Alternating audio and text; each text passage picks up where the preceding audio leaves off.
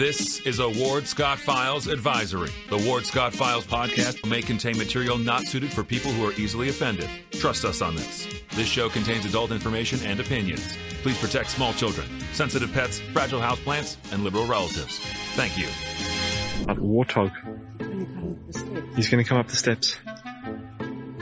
Here he comes. Oh my goodness, and he's huge. Hello, boy. Wonder if we can pet him. Hi, boy. Can we touch him? No, don't. Help me! Help! Help! Good morning, good morning. Professor Ward Scott here in a rainy uh, Warthog man commander here. It's, uh, rain coming down horizontally, as a matter of fact, not vertically, uh, not even close to vertically. So uh, hopefully you've had your geometry, you know vertical and horizontal. So anyway, uh, if not, it's uh, slanted severely. Let's put it that way.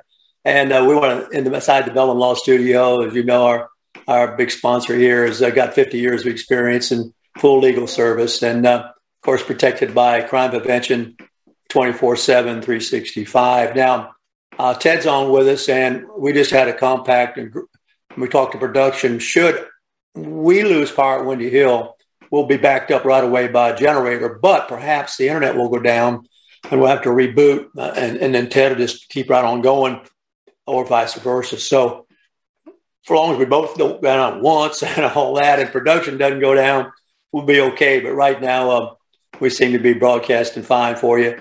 Uh, Ted, before we came on, said that the water's rising near his place, so um, we'll have him talk about that in a moment.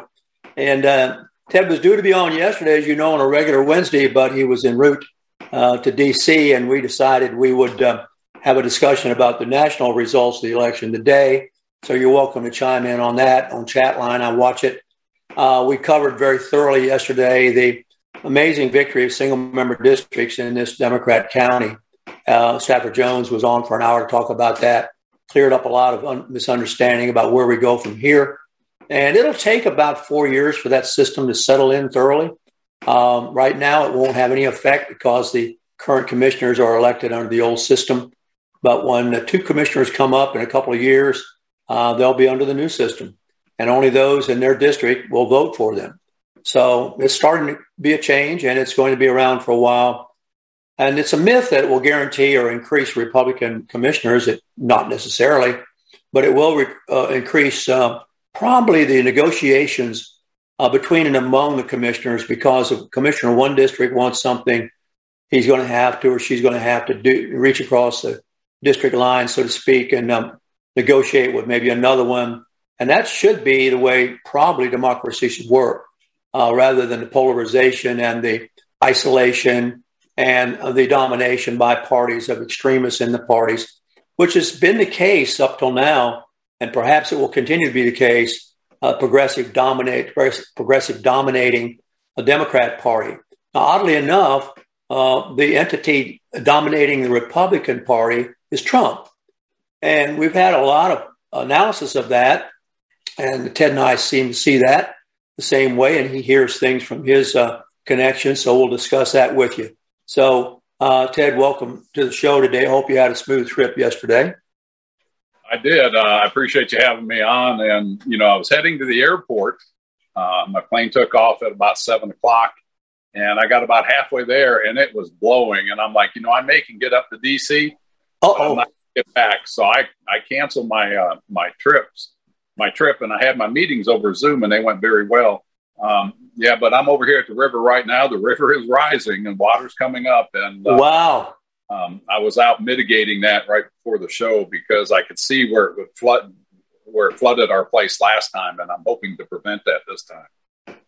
Well, I think you heard the story that um, James Dickey asked me one time. That James Dickey is the guy who wrote Deliverance and uh, uh, Right. the book and the movie. And he said he asked me what he, most frightening natural disaster was, and I got the answer wrong.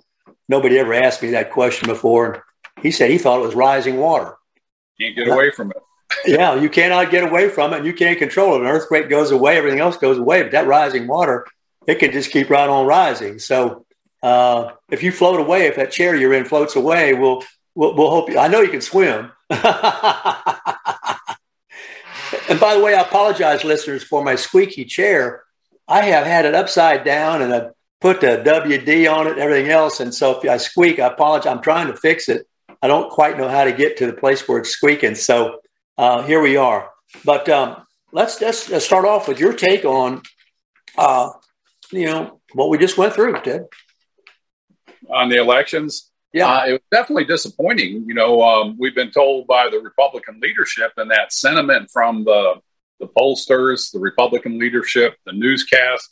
This is going to be a huge tsunami, bigger than we've ever seen before, and it was a big disappointment. And I think what comes out of that is this country is so divided. And if you look at the exit polls, when they start talking about the independents, how the independents have pulled away from the Republican Party also. And, you know, um, it may be time for another party to come out. Um, you know, it's in our form of government, a constitutional republic that uses a democratic process of voting. Um, and thank God the founders were smart enough to put the Electoral College in there to protect us um, you know, it may be time to have another party in there. Um, uh, you know, if you look at historical of the two party system and then compare that to where we are with our debt, with our open borders, with all the other things inflation, high gas prices, no energy security uh, it tells me that the people that have been in charge, and I was there for eight years, don't know what the heck they're doing. And it, we've got to change something. We can't go on this way. Well, I got a confession to make. I voted for Ross Perot. I did too. I mean, the guy made sense, and uh, but you know, it's really, as you know, very tough uh, to start a party uh, because of all the apparatus it takes to raise money and uh, you know create the loyalty and the bases and all that business. Um, it's I don't know. It's I know what you're saying, and I did vote for Perot, and um, but and once upon a time, the liberals had their Green Party, and uh, that didn't go anywhere. Um, I've got some analysis here. I know you study these things the way I do, and uh, maybe we can have a conversation about this. True, uh, this is um, an analysis in the journal that is no question but what the um, Republicans are dismayed. And um, here's the issue that seems to be kind of um, um, disappointing. They failed to win most of the toss up House races. Um. What do you have to say? You were in the House. What do, what do you what do you make of that? Well, again, I think they overplayed their hand. Um, I know a lot of the representatives they think they're they're uh, securing their district by flying all over the nation, doing fundraisers for other people and holding rallies for other people instead of working their district. And you know, people say how much money it costs to run a, a congressional race. And I know that you have to have some money. I mean, we knew that, but I think the important thing is you need to be there with the people in your district, relating to them, find out what's wrong. And if you do that, I think you're going to get reelected. I mean, we were fortunate we got reelected four times, and uh, we didn't make we didn't raise a lot of money. My emphasis wasn't on that. So I think that's one thing. The other thing is again, Kevin McCarthy with people like uh, Marjorie Taylor Greene who won, but like Lauren Boebert who has been kind of a pain in the side to Kevin McCarthy, they bowed out of those races. They bowed out of David uh, Schweikert's in Arizona in District 1, I think it is. And he's got a very, very tight race. Um, he had some ethics charges against him, and I've been up there and watched that that circus there because there's two ethics committee. One was put in by Pelosi, which is just a political hack job, um, and so that was in the news. Um, but I think again, the American people are fu- fed up with the gridlock in Washington, and they're sending a strong message to their congressional representatives. I mean, you look at Sean Maloney, who was a Democrat up in New York. He came in with me, and head of the DCCC. He lost his race, and then you look at Tim Ryan, who voted against Nancy Pelosi. He lost his race, and I'm glad he did. I'm glad both of them lost. Um, but it, it, it shows you that on both sides of the aisle, the voters are fed up with the, the, the rhetoric with no action and no results. Yeah, by the way, my lights just flickered. So if we go down, you keep talking. You got the show until I can get back on. Yes. Um. Um, yeah. Another thing is scary. no, you got it, brother. Um, I was surprised at this. Now, this is out of the journal analysis, but I think it makes sense. And, and because I don't think it's a major issue uh, affecting the country, but the Democrats played it really well, and the Republicans didn't have an answer, and that's abortion. Uh, most notably in Michigan, um, they didn't they didn't modify their 1931 law. Uh, many of right. the anti-abortion candidates won. For me, it's not a you know you know take it back to the states. It's not a national issue. That's the Constitution. That's what we said. But that wasn't the way it played out. And uh, that was one thing that seemed to hurt the GOP. Well, look at the game plan here. You got to go back to when that leak came out of the Supreme Court. Had that leak not come out, would that have been an issue in this race? And I agree with you. It shouldn't be a national debate on abortion. That should be a states' rights issue.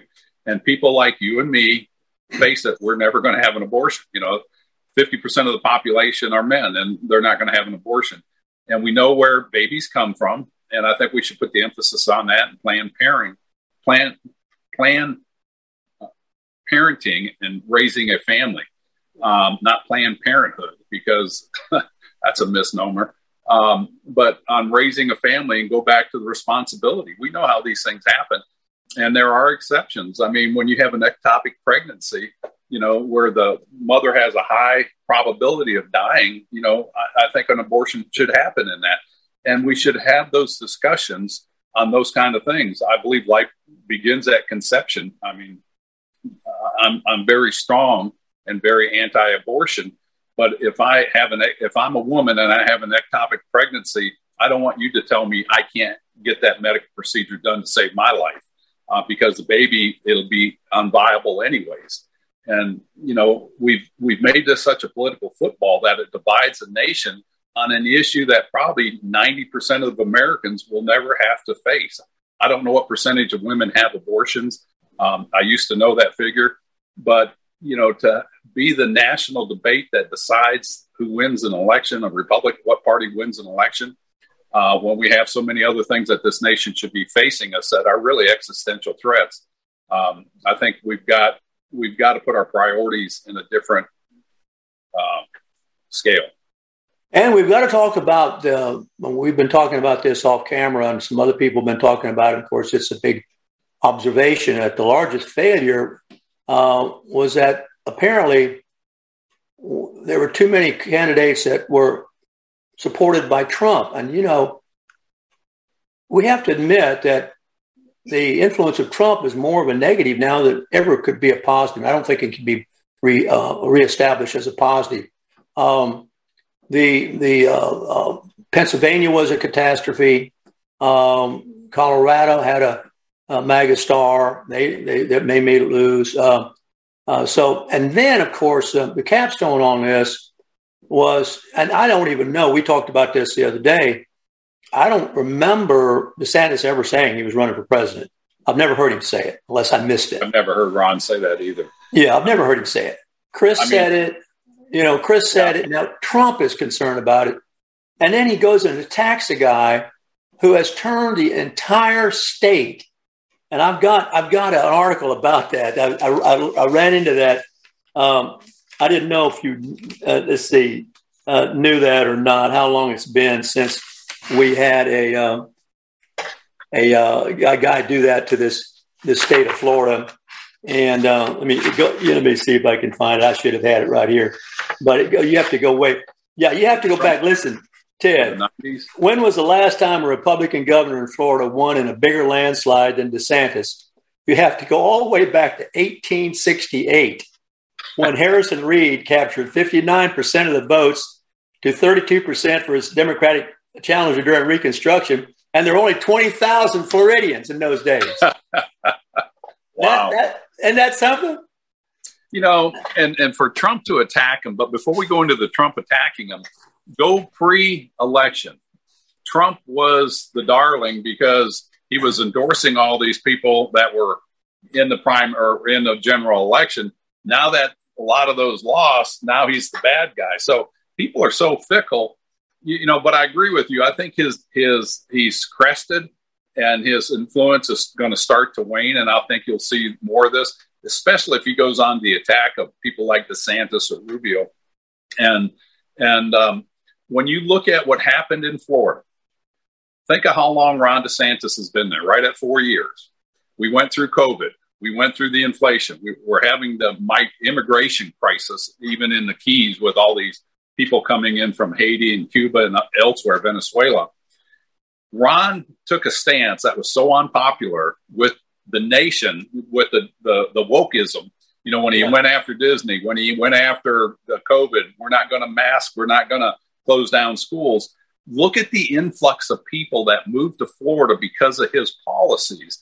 The people that came in, and a lot of those switched parties. And if you look at the Republican registration in Florida, it is up. I forget what the number is. Is it 1.8 million or 180 million above what it used to be? And that's got to be credited a lot to Ron DeSantis and the leadership of the House and the Senate in Florida. And it, it, trickles down to the to the uh, local elections, as you said, with single uh, single um, voter districts. districts. Yeah. With with those kind of changes going on, it is a grassroots movement. Uh, a lot of that can be credited to to DeSantis and the supporters and that movement of people saying we're had enough of big government. We want it in our local control. And so I think you're going to see this continue. I think Ron is going to have a uh, he's going to be riding the crest of a wave for a long time, and uh, his leadership that he's showing, um, I'm real happy with him. I'm proud that he's our governor. According to a St. Petersburg writer, Dave Samara, Republicans on the voter rolls now in the state of Florida outnumber the Democrats by 300,000 on just right at 300,000. Right. Man, what a quantum shift. With everywhere except uh, four or five counties, one of which, of course, is Alachua, where it's uh, they don't live in the real world. But uh, but they, uh, you can't. I don't know. You can't. What is that? Uh, you can't fix what? They, what's that saying? You can't fix stupid or something like that. Uh, you can't fix stupid.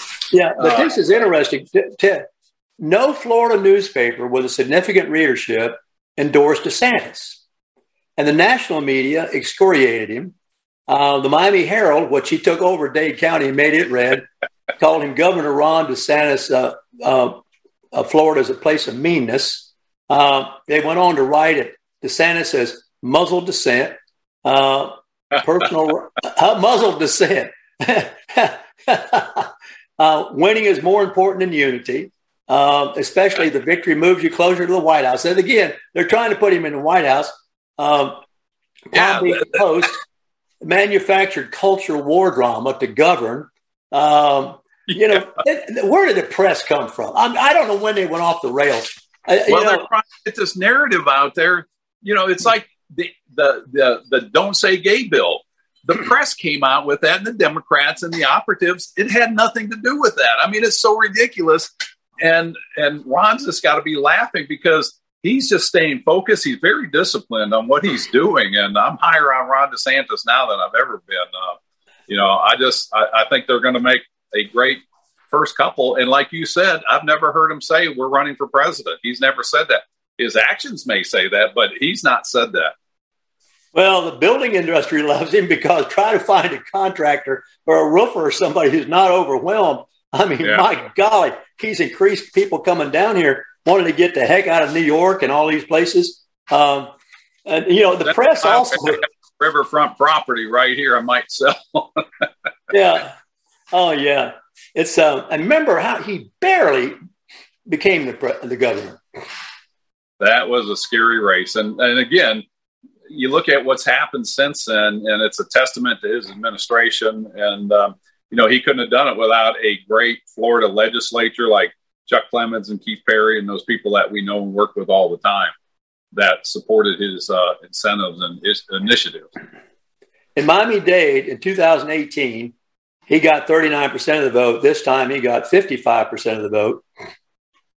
In Palm Beach, uh, yeah, he got 51% this year compared with 41% in 2018. In political percentages, that's pretty significant.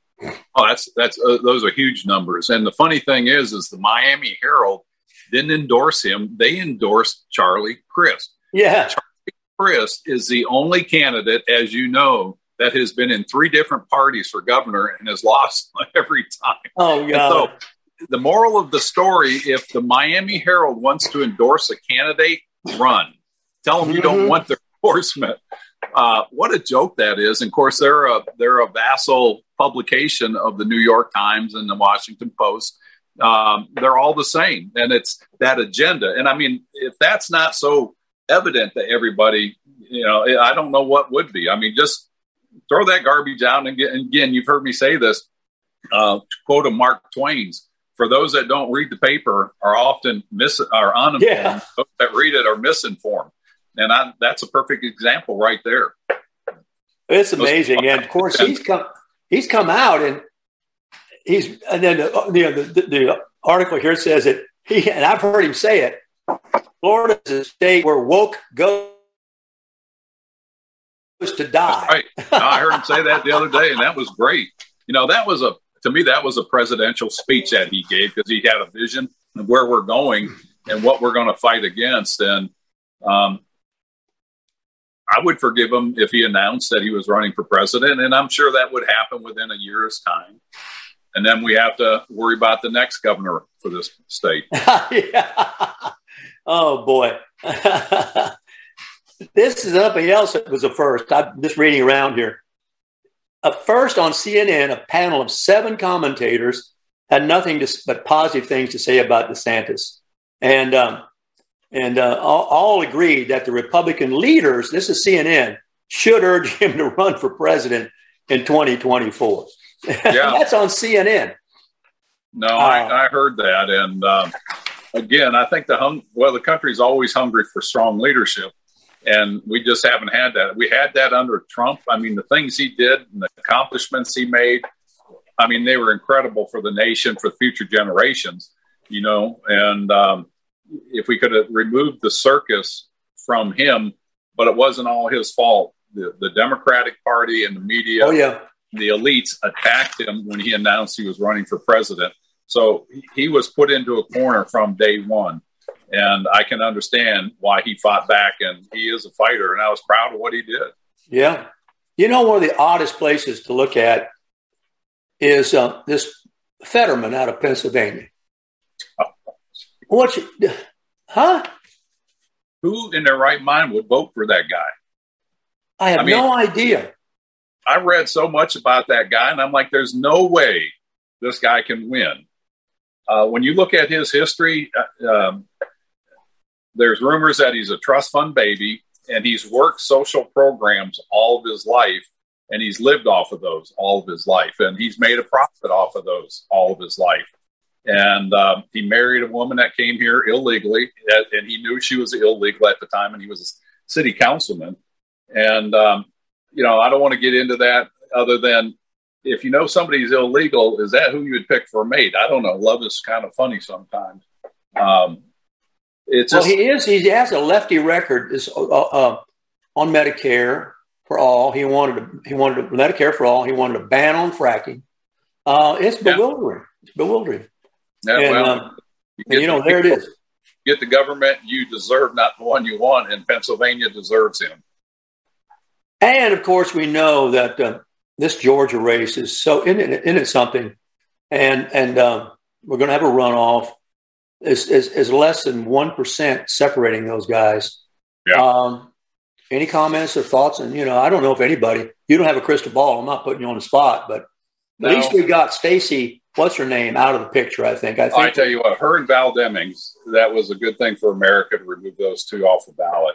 Um, they just had a very angry political agenda. And uh, Warnock and Herschel, you know, it's going to come to the runoff is in first of December, isn't it? They're going to have a, a, a runoff. I think. Yeah. I don't know the date, so I think I'll it's first to you December. And you know, I just hope Americans look at get rid of the negative advertising. I mean, because I heard Herschel Walker all this nasty stuff about him, and I was up in Georgia in our cabin up there, and I heard all this nasty stuff about um, Warnock. So let's throw all that out and let's focus on their issues and their beliefs moving forward. I can't change the past. Um, and I hope the Georgia voters will realize that and pick the person that is going to be best for a program for them for today, but who's going to do the best for the survival of this nation for generations to come. Uh, getting our debt under control, getting our borders secure like they should be, and then focus on national security and get inflation under control and energy security.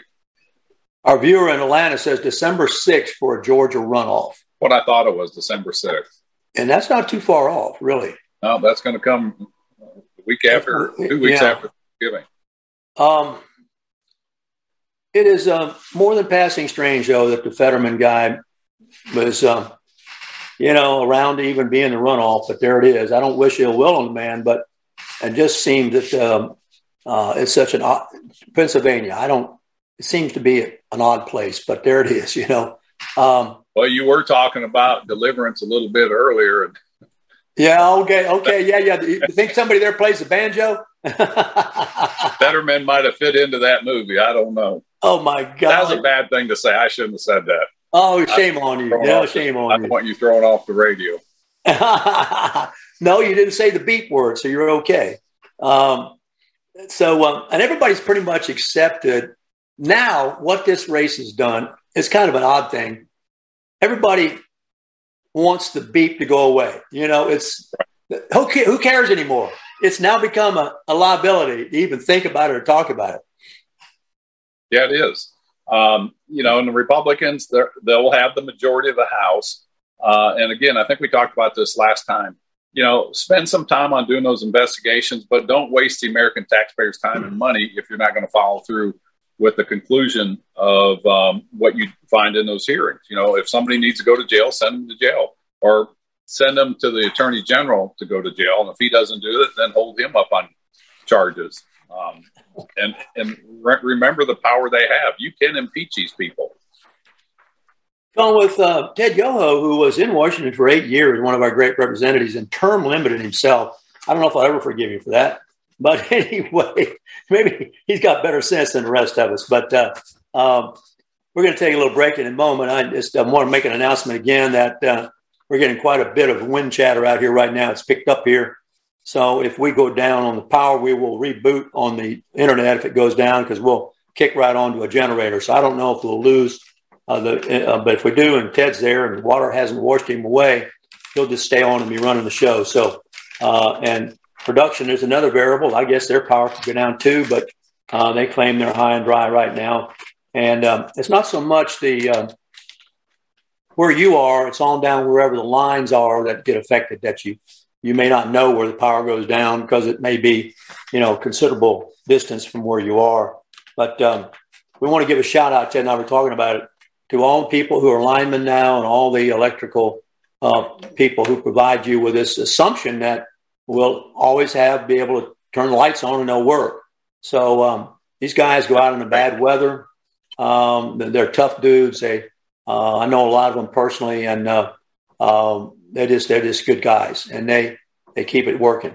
So uh, we're going to take a little break here in a couple of minutes, and if you have a issue you want us to talk about, I'm looking at chat line. Uh, thank Ken Hillier for December 6th for the Georgia runoff, and um, we uh, of course are still recovering from the, a huge victory here in Alachua County and putting single member districts in, which you won't really feel the difference in if you're in Alachua County.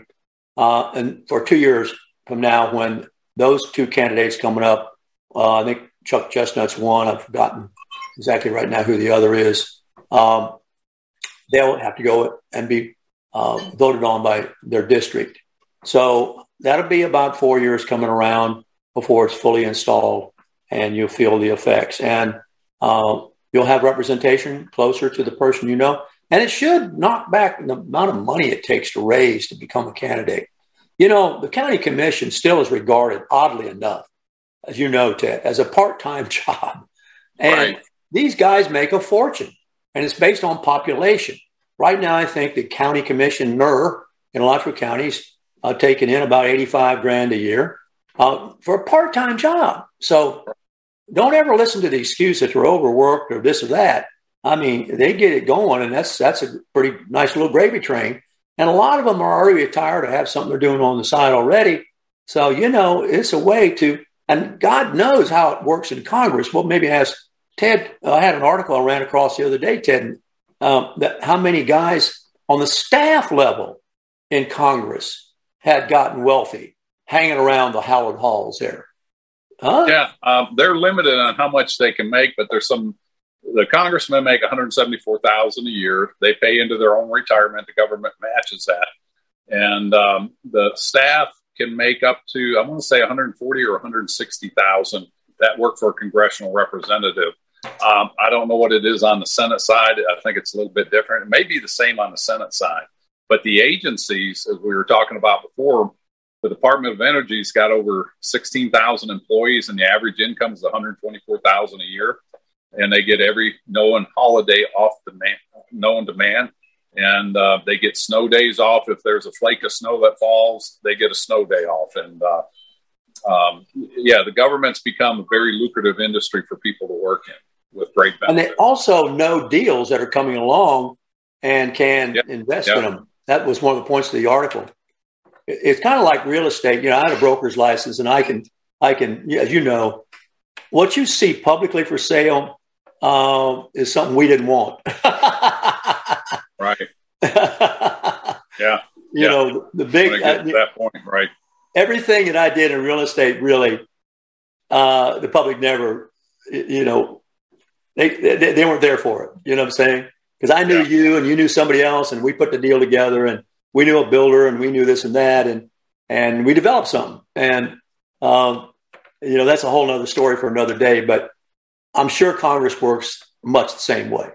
You know, uh, yeah, it does. I mean, there's inside deals all the time, and uh, they've got a bill called the STOCK Act, which was a, um, a reintroduction of a bill that passed and got signed into law. Pretty much the same name, the STOCK Act. That said, it prevented uh, inside trading that they do, and um, but it still goes on. And um, you know, they, you have the fox watching the hen house, I guess. well, we'll get back in a moment. Yes, uh, somebody has texted in that the control of the Senate comes down to Georgia. My golly. Eh, well, here we are. Uh, talking with Ted Yoho, we're back in a moment. Ward Scott Files going to come back and talk about the weather a little bit with you. We've been talking about the weather all through the show. We're under a pretty windy advisory here. Rain is horizontal rather than vertical, but it's not really hit us in the piney woods of north central Florida yet, although Ted has got rising water along the river where he is there.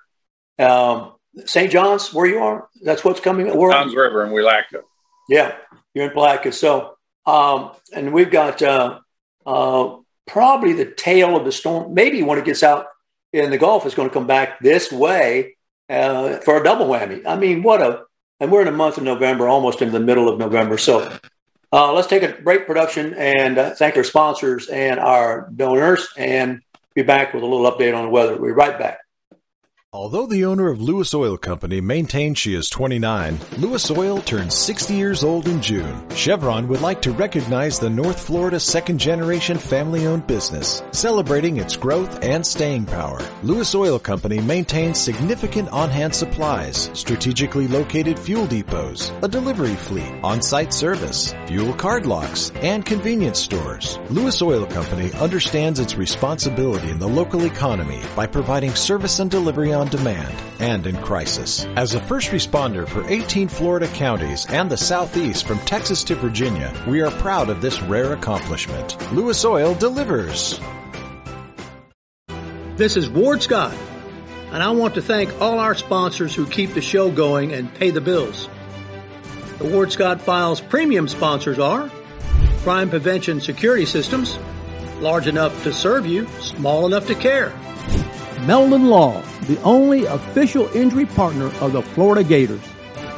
The Ward Scott Files gold sponsors are Lewis Oil Company, Shoot GTR, On the Spot Dry Cleaners, R&R Construction, and Style Cuts. If you are interested in promoting your business on the show, you can visit our website, www.wardscottfiles.com and click on the Advertise Here banner on the right side of the page or call my friend Freddie at 352-284-3733. Again, thank you to all the great businesses that support the Ward Scott Files. And remember, if you like the show, thank our sponsors and support the businesses that support us. What you just said is one of the most insanely idiotic things I have ever heard. Everyone in this room is now dumber for having listened to it. May God have mercy on your soul. Or that very much surprises me that you've never been tased. You can't handle the truth. All bees poop. Like a warthog. He's going to come up the steps. Here he comes. Oh my goodness, and he's huge. Hello, boy. Wonder if we can pet him. Hi, boy. Can we touch him? No, don't. Help me! Help! Help! Now for the weather brought to you by Lewis Oil. Welcome back to Ward Scott Files. Professor Ward Scott here, and we're going to give you a little update on the weather. Uh, thanks to Lewis Oil providing me the opportunity to uh, tell you about uh, the weather. And thank you, Lewis Oil, for being a supporter of the show. And thank you to the sponsors and the supporters and the donors. We uh, really appreciate it. Well, what is basically the story right now, my friends, is the erosion of the beaches. And at 912, uh, which was, uh, let's see, oh, not too not too long ago, uh, Nicole made landfall on the Florida's east coast, and uh, this is what it's been doing to that coast. Of course, uh, the schools are closed and all that business uh, classes are canceled, but it's knocked out power already at 9:16 a.m. to about 320,000 homes and businesses. Uh, a large section of the 900 foot long Anglin's fishing pier in Lauderdale by the Sea has been washed away. Uh, it's an iconic landmark, and it's uh, gone. It was privately owned. Um, it's also, uh, as it did in Ian, uh, flooded St. Augustine. The bridges, the Bridge of Lions, has closed to all traffic other than emergency vehicles. This was at 8:46 a.m. At 8:36 a.m., about half a dozen or so houses, and this is really interesting and tragic, appear to be close to falling into the ocean at Wilbur by the Sea in, right. in Volusia County. Uh, there's a video of that, and there's several homes. I've seen it hanging, Ted, literally hanging over what was left of the dune. Uh, another showed one home missing entirely, its backside. So there's a there are several condos and hotel buildings in Daytona Beach shores that are left vulnerable uh, by this erosion from Hurricane Ian, and now they're getting pounded by Nicole. So there's, there's a real risk.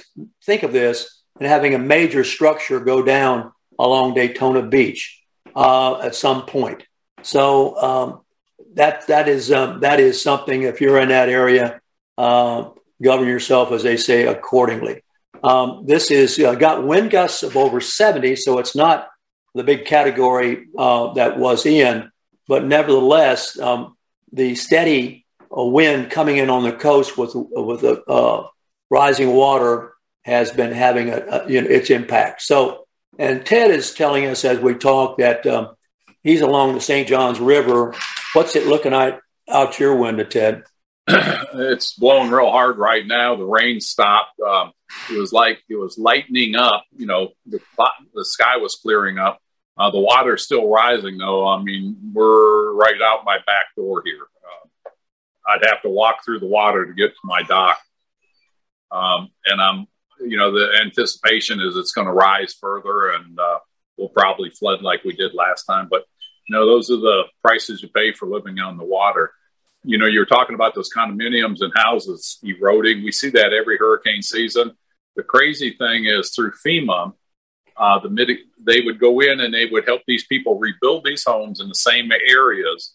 And we fought to get to where we would remediate and help you one time.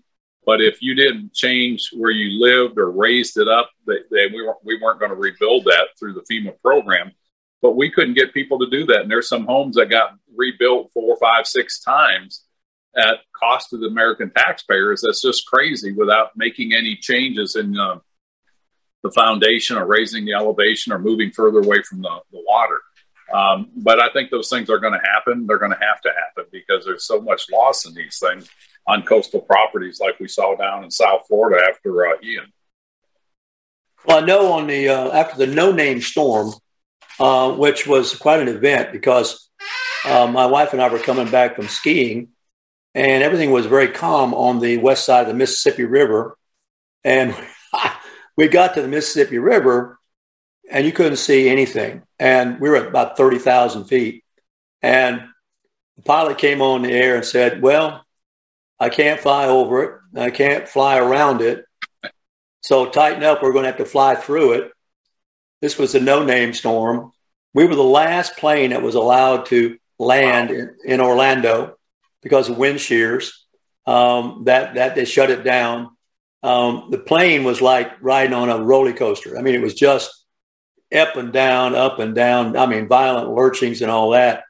And a friend of mine who's a fisherman in um, along the uh, Homosassa Springs was cooking breakfast and uh, heard his dog whimpering and looked out and saw a solid wall of water pushing picnic tables towards his house. Oh, is that right? Yeah. So he and the dog ran and got in the truck. And by the time he got from his house to the road uh, to turn and go inland, the truck, the water was up to his running board. And he turned, he went towards 27, I think it is down there. And there was an old man who'd lived forever down there, Ted, who didn't uh-huh. believe it, couldn't believe it. He got in his boat finally and went two miles for his prop stuck, struck land. Oh, is that right? Yeah. And well, that like was a no name storm. I remember that storm. We were in the Keys when that came and had just parked in a marina or docked in a marina. And uh, that storm came in 15 minutes later, and there's a lot of people that got killed in that. But you know, think about this this this uh, hurricane or any hurricane or any major catastrophe like this, and people have to evacuate. And you saw the roads backed up yesterday on some of the news channels. And I was telling Carolyn, I says, now can you imagine if everybody had their electric vehicle, some were fully charged, some were not, and the ones that weren't fully charged are in front of you, and they run out of speed, the mess that would create. It's just not feasible at this time. I don't know what would happen if you ran out of gas on the interstate, ran out of electricity on the interstate. Who would bring it to you? And how long would it take to charge it up? I mean, I know what would happen. The people in the gas vehicles would push that thing out of the way so they get going. and even the idea of making trucking reliable is nuts. I mean, it's just nuts. But there's a lot of nutty things that the progressive left is doing. And that's what is concerning about the midterms to stay on kind of where we started. Um, Biden said rather uh, proudly, I watched him yesterday. I was getting a haircut and the shop at Style. Um, that was a short way, trip. Yeah, our official stylist. I was under getting the my my ears set out, as my father used to say, or go get policed up. He'd say, you know, uh, he always believed in you know as short as possible. Get policed up. By the time you got policed up, you know. So I was sitting there. We had the television on, and um, Biden was just so smug and so proud that he wasn't going to change anything. Uh, the red tsunami didn't happen, and that means that he's hunky dory and uh, everything's fine, and he's going. to That kind of makes you crawl under your covers at night to hear that, doesn't it? Well, you know it does, and I was just thinking about that. If we analyze this election, look at the inflation. Uh, the CPI is seven point seven realized one. The one without food and gas is six point three percent inflation. The real one is seven point seven. You look at the the borders and the amount of people coming in, uh, you know, I don't know what the real number is. It's between two and four million have come in in the two years Biden has been in there.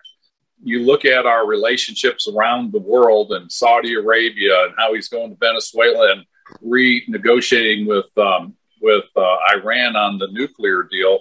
The things that they're doing, um, you look at the the tone in this country that they really they really say that's the Republicans or the MAGA supporters are the ones that are the problem in this country. They're unpatriotic when it's the opposite from my view, from my political beliefs. Um, they have this anti-Christian um, um, slant to them. Yet we didn't win in a big red wave. And so I think what we really have to do is reevaluate who we are as Americans and what values do we want to uh, really promote. And, you know, mine haven't changed. It's God, country, and family. And I, I think of Ron DeSantis he he does that really well, and I think we just need to take the wins we have, accept the losses we have, and then move on to the next election and, and do better at it and better messaging and and get back to the basics. And I think this also goes back to our voting. You know, if you look at how voting should be a very simple process. You go in there, you get a ballot, you check it. It should be in a very short period of time.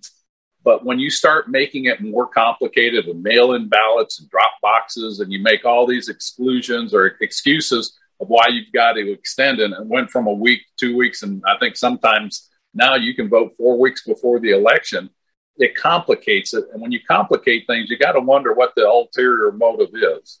And the de- left will say it's to gain more access to voting. We want to make sure everybody gets a chance to vote.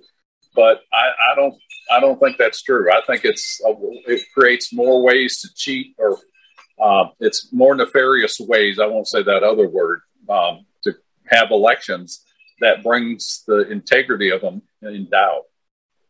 You know, and as I was saying a minute ago, we are off the air here. Uh, Daryl Baker really sort of summed it up well. And to see if you know the Democrat Party, and this is what really kind of blows me away with this. It stands for uh, uh, attacking the most important constitutional institutions and principles. It goes after states' rights because it wanted to federalize elections, right? Right. Um, they sure did. Yeah, and they go after the separation of powers. Uh, they don't like that. Um, um, they the independence of the judiciary. They want to get in there and tinker with the Supreme Court because it doesn't give them what they want. Um, they want term limits on. I've heard all sorts of kooky ideas about the Supreme Court, uh, reconfiguring it and term limits and more of them and this, that, one, another. So they, they have trampled on the independence of the judiciary powers. At the local levels, they've really done it by putting in, as you know, we've seen DeSantis take that on in the state of Florida, uh, progressive state attorneys who simply decide to take the law into their own hands. Uh, and also, they've really trampled on due process and the enforcement of the rule of law. And, um, uh, and, and they also are subject to, and I think this is something that most people won't talk about, uh, racial tyranny. Uh, they have a, a, a double standard um, about that. If the Black Lives Matter go to the streets and this, that, one, another, why, you know, with impunity. So uh, they, they have really all in on that. And so, how can the world, can the American people, I know we don't have the answers, but condone, condone that? I don't know. You know, I, I, still think of Maxine Waters going after Ted Cruz and um, um, um, Sarah Huckabee in the restaurants. You know, get in their face, make them leave. You know, yeah.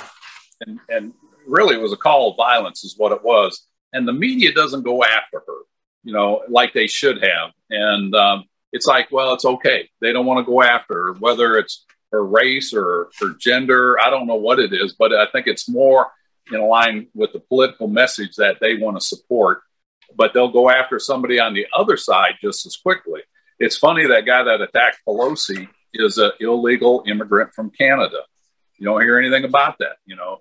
Um, that there again, it goes back to we need to have secure borders. We need to know who's coming in our country and, and get the ones that um, break the law out of here. Um, but again, they don't make that an issue. Uh, that's a minor issue. They want to focus on, you know, trying to paint that narrative like they came out in the beginning. And I think Biden himself said, oh, it was the MAGA supporters, you know, somebody on the alt right.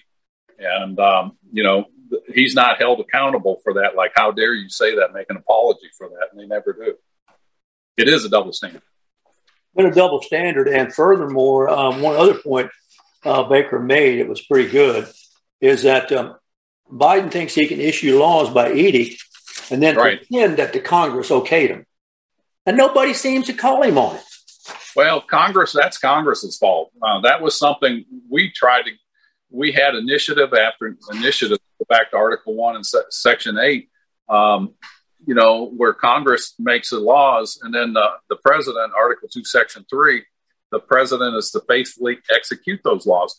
We tried to roll that back. And, you know, the Republicans are as bad too. I had Peter Navarro come to my office and wanted me to give Trump, he wanted me to introduce a bill to give Trump more um, just free willing authority on trade policies.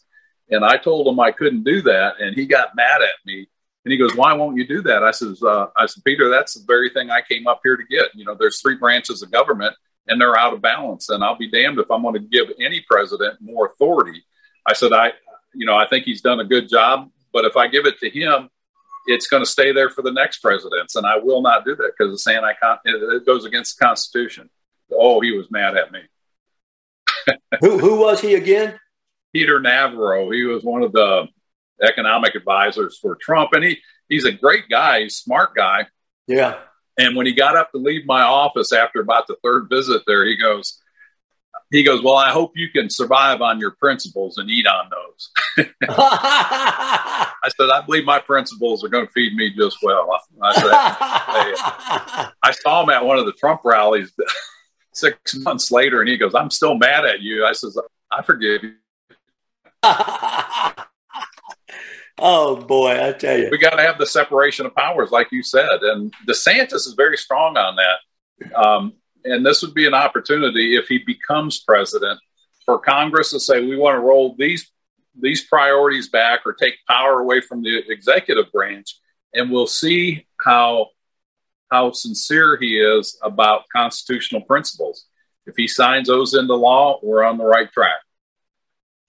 Well, we certainly are going to have a, a further uh, Republican controlled state legislature, are we not? I mean, it's going to be yeah. Pretty solidly Republican. And this is what kind of we've talked about. Maybe you and I have talked about it, but you know, the UF faculty and the students complaining about the fellow you knew uh, who became the president of the university. He's there to advocate for the, for the university. You got a Republican state why are you complaining about having a Republican president? You should be thankful that the guy knows people and people know him because he and he would have less chance of doing it as a Democrat antagonistic of a red state. Yeah, I mean, we could have another Bernie Manchin in there if we wanted that. Um, you know, again, it comes back to I, I think Americans are spoiled. There are people going to the University of Florida, students, not all of them, but you know they have this entitlement. If if it don't if it doesn't go their way you know they want to cry and sit there and suck their thumbs and go to the crying room and hold a teddy bear or something. Um, you know instead of just say this is reality. Let's i'm here to get an education. Let me get an education and move on and get involved instead of having these tantrums like they do. It's reminiscent of antifa. Antifa goes out there and raises all kinds of uh, commotion and you know does all that uh, violence that they did instead of just dealing with the situation and saying, all right, we'll, we'll just deal with this and move on to the next election. Um, and so I think these, these kids that are, I saw some of the, I, I, read a lot of the articles about Sasse and the students and the way they went after the president and the Senate. And it's like, you know, these kids just need to grow up. Um, it's life, man. You don't always get your way. Well, you know, one of the one of the things that I was involved in back way back because I was the president of the Senate at Santa Fe. Right. I worked with Senator Graham on Amendment 11.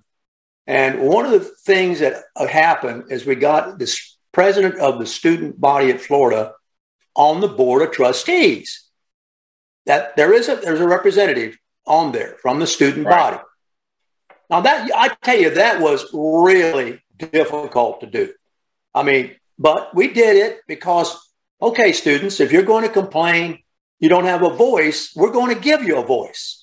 We're going to give you the president of your group who sits there at the table with the other trustees. I don't know if it was a voting member, but it's certainly there at the table and gets it called on and all that. You know how that works. Right. I'll be darned if they don't turn on that that representative right now who's on that board and want to remove her. It's a young lady. I don't know her personally. Want to remove her because she didn't stop the acceptance of, of the new president. Right. I mean, how crazy can it get? I mean, first of all, they should be mindful that they've got a representative there. And I was behind the scenes. I was one of the ones who worked on that. Um, and, you know, there it is. I mean, nobody came and asked me how that student came to be there. And that's another thing that kind of bugs me, Ted. There's no, there's no seeking out of the elders in the community who, you know what I'm saying? Some of us old guys been around for a while and we know how things got done, but they're always reinventing the wheel. I mean, they don't research the issue, you know? No, you know, and I think that goes back to, you know, these kids that are here now that what they're 18 to 20 years of age for the most part. You know, so you go back to the parents that had them that long ago and they're the generation that grew up with everybody gets a trophy and uh, you know you can't it's not life it's not reality and they need to teach them critical thinking and how to deal with conflict. And uh, uh, that's one of the things i hear when i talk to educators and other people. People don't know critical thinking in the job market when they come out of college and they can't deal with conflicts. They think there, there's always a cause and it's somebody else's fault instead of saying that's just people. We have to learn how to deal with those situations. That you know we kind of grew up with and i think social media is a big big contributor of that confusion in people. You know when we first started santa fe of course uh, president uh, fordyce was the president then and that was his vision and um, i don't not many people know this but the debate team okay if you wanted to be on the debate team at the college you got an athletic scholarship. Oh really? I yes. Yeah, you got an athletic scholarship because you are competing with your mind. What's the difference between that and competing with your body? Right? That was our reasoning. So we awarded athletic scholarships to people on our debate team. I was a debate judge in the state debate contest. Um, yeah, and you know they were held at the University of Florida, and Santa Fe as a college, as a well, went from junior college to community college to now college. Was a community college at that point, I think, two year institution. Beat the tar out of a lot of four year institutions, man, because our we gave these guys a full ride. You know, huh. you come in here and compete with your mind, and you guys, you know, you'll be an asset to this institution. So, you know, and that's a good thing. I mean, people ought to be rewarded for um, for their merit, what they do, not what how long they've waited in line or you know the color of your skin or you know any of that stuff or your gender or your made up gender you ought to it ought to be on merit you know. Advance the people that are the brightest and the sharpest in what they do regardless of all that other stuff. And that brings me up to that governor that won the um, race in maryland i believe it was. The first openly gay governor that has won a governorship. And she was up there and the accolades should be on she won the governorship. Anybody it's you know anybody that wins an election fair and square you ought to praise them. But she made it about being gay and saying don't let anybody tell you you can't do something like this um, regardless of who you are. And i took that as well if i'm a straight person then does that mean i can't do this or is that an attack against me and I know that's a dicey subject that you'll probably get a lot of complaints about. But it's let's focus on the win that she did. And yes, we're happy that she, whatever her lifestyle is, if it works for her, that's fantastic. But that's not why I voted for her. I voted for her because I thought she was the best person. And that should be where the emphasis is on. Yes, that's certainly something that um, you, you, you, you like to see a little bit less of. But um, that, that um, you know, that rings um, it plays an emotional string in the voter reactions, and that's obviously why it's there. It immediately rings that bell for that group of people, and that becomes a voting block. And it's unfortunate that um, it works that way, but um, the real critical thinking skills and ability to debate. You know, you know, the thing that I enjoyed watching the most, and, and we'll close out with this. I thought was most challenging. We gave a a, a um, debater a brown bag, a brown bag. In that brown bag were five unrelated pieces. You know, there might be a candy bar wrapper, and there might be, you know, we just put all these things there and had no association with each other. And the, the, the, the person had 30 seconds to look in that bag. Okay. And then had to develop an extemporaneous speech using what was in that bag in a narrative that had logic to it. Wow. And I'm going to tell you something, my man. It's a lot like doing this show. It's a, every day I get up, I'm looking in a brown bag, brother. I don't know what happened overnight. I don't know where it's going, but I got to string this together in a continuous narrative that flows, you know? I'm And just that- happy it wasn't a- a brown bag like we used to do as kids and light them on fire at somebody's door and ring the doorbell. No, it wasn't that kind of brown bag. It wasn't real. yeah, you would. You probably held a record number of nights attention in your, your high school. I did. I had older brothers, so I was just an innocent victim yeah, right, right, right, right. or accomplice. Yeah, right, right. Man, I enjoyed seeing you. I hope to see you next Wednesday as usual. All right, man. And uh, and uh, thanks a lot for uh, keep your eye on the water and keep your eye on the storm, my friends. And I think everything will be fine in a little bit. So uh, right, have a great day. Warthog Command Center out.